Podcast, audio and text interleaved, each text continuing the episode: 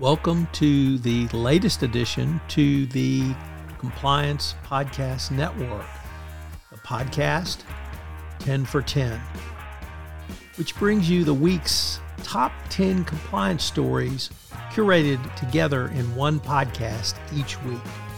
Tom Fox, the voice of compliance, brings you the compliance professional stories you need to be aware of at the end of your busy week. Sit back and in 10 minutes, hear about the stories every compliance professional should be aware of. Every Saturday, 10 for 10 highlights the most important news, insights, and analysis for the compliance professional, all curated by the voice of compliance, Tom Fox. Get your weekly filling of compliance stories with 10 for 10. 10 for 10 is a production of the Compliance Podcast Network and now we'll have a short message from the Compliance Podcast Network's sponsor for this month, Ethico. In the intricate world of ethics and compliance, each second is precious, and slow case closures are more than just delays, they're missed opportunities. Enter Ethico. Our solution revolutionizes case management, cutting case closure times in half and turning every challenge into a chance for improvement. Imagine a workspace where efficiency and compliance coexist harmoniously. Don't just dream of faster resolutions, make it your reality. Visit ethico.com slash CPN today to book a demo and dive into our exclusive white paper by Tom Fox, 2023, The Year in Compliance. Empower your team with the tools they deserve. 10 for 10 for the week ending January 20, 2024. Our first story comes to us from CNN, which reports that Singapore Minister of Transportation, S. Iswaran, has resigned after being charged with corruption, confirming a historic development for the city state that prides itself on having a clean government. The charges are the part of the biggest corruption probe to engulf Singapore's ruling party in decades. And it really is a black eye for one of the world's great anti corruption stories. Next up from Reuters uh, reports that China's war on corruption turns into a high wire act as China's crackdown on corruption is no longer simply a campaign, but a part of the overall Chinese Communist Party governing system. Anytime you can inculcate anti corruption into your governing strategy, I think that's a good thing. Whatever you may think of China and the competition slash coming conflict between the U.S. and China, this is certainly good news, and it really uh, even uh, mirrors the Biden administration and their uh, policy on corruption, which was released in January of 20, excuse me, December of 2021. Next up, the first of three stories from the Wall Street Journal in the Risk and Compliance Journal, Richard Vanderford reporting that the uh, Matthew Axelrod, the Commerce Department's Assistant Secretary for Export Enforcement, says that we should expect much higher penalties for the violation of export controls, which has been expanded to as the U.S. seeks to curb the ability of Russia and China to obtain certain technologies. He said that those fines and penalties could approach the, uh, the size of those for FCPA cases. We've certainly heard that export controls are the new FCPA, and if we start seeing some massive fines and penalties, I think that will get everyone's attention.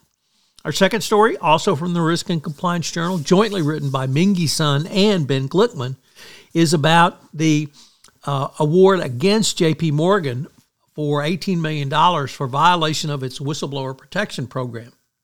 What is interesting and indeed new about this is the first time that uh, we've had such a pretaliation case involving someone other than employees. Here, it was customers or third parties of JP Morgan who were prohibited in their uh, contracts with Morgan for going to um, uh, from disclosing facts that might be uh, securities law violations. So the SEC continues its robust enforcement of whistleblower protections. And our final story from the Wall Street Journal, uh, also from the Risk and Compliance Journal, David Smagalla reporting that the crypto brokerage firm Genesis Global Tradings has agreed to pay 8 million in a settlement with the New York State Department of Financial Services over alleged failings in AML and cybersecurity programs. The uh, as part of the settlement, the DFS, uh, the trading unit, will surrender its BitLicense, which allowed it to operate the crypto business in New York. The failure to maintain a functional compliance program demonstrated a disregard for the DFS regulatory requirements and exposed customers to potential threats.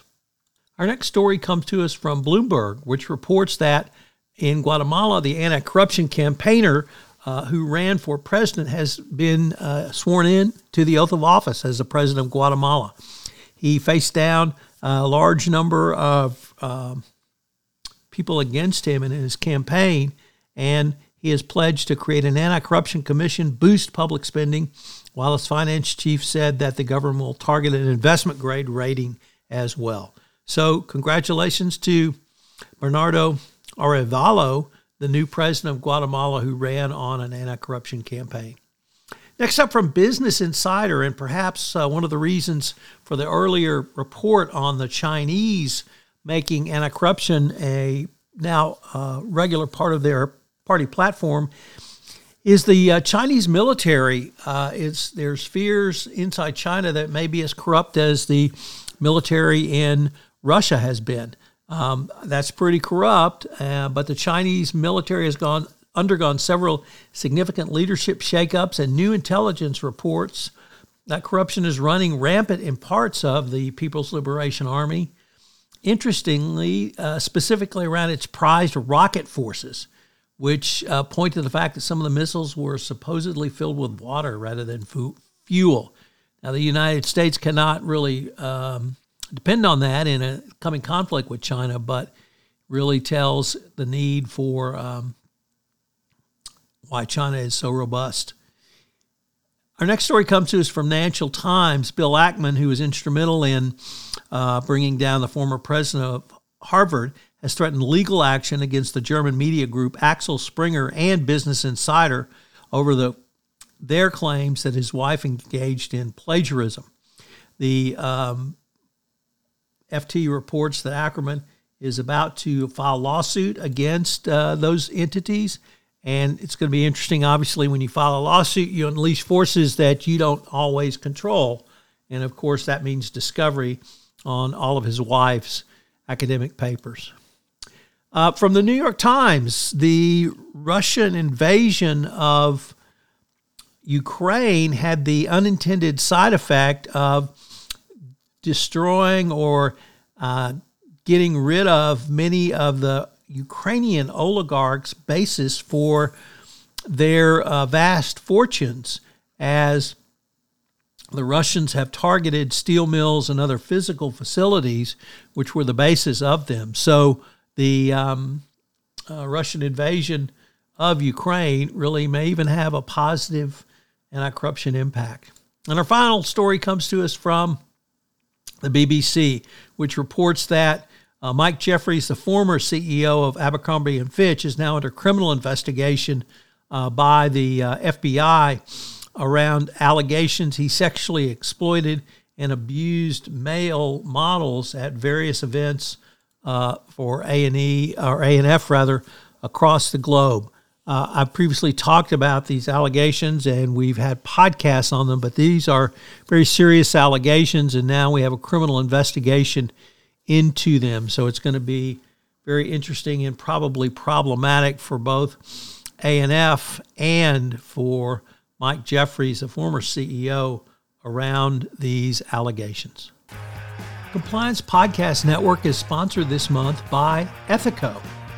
Ethico is a leader for compliance champions like yourself with its ethics and compliance optimization system built to turn goals and guidelines into real ROI for your program.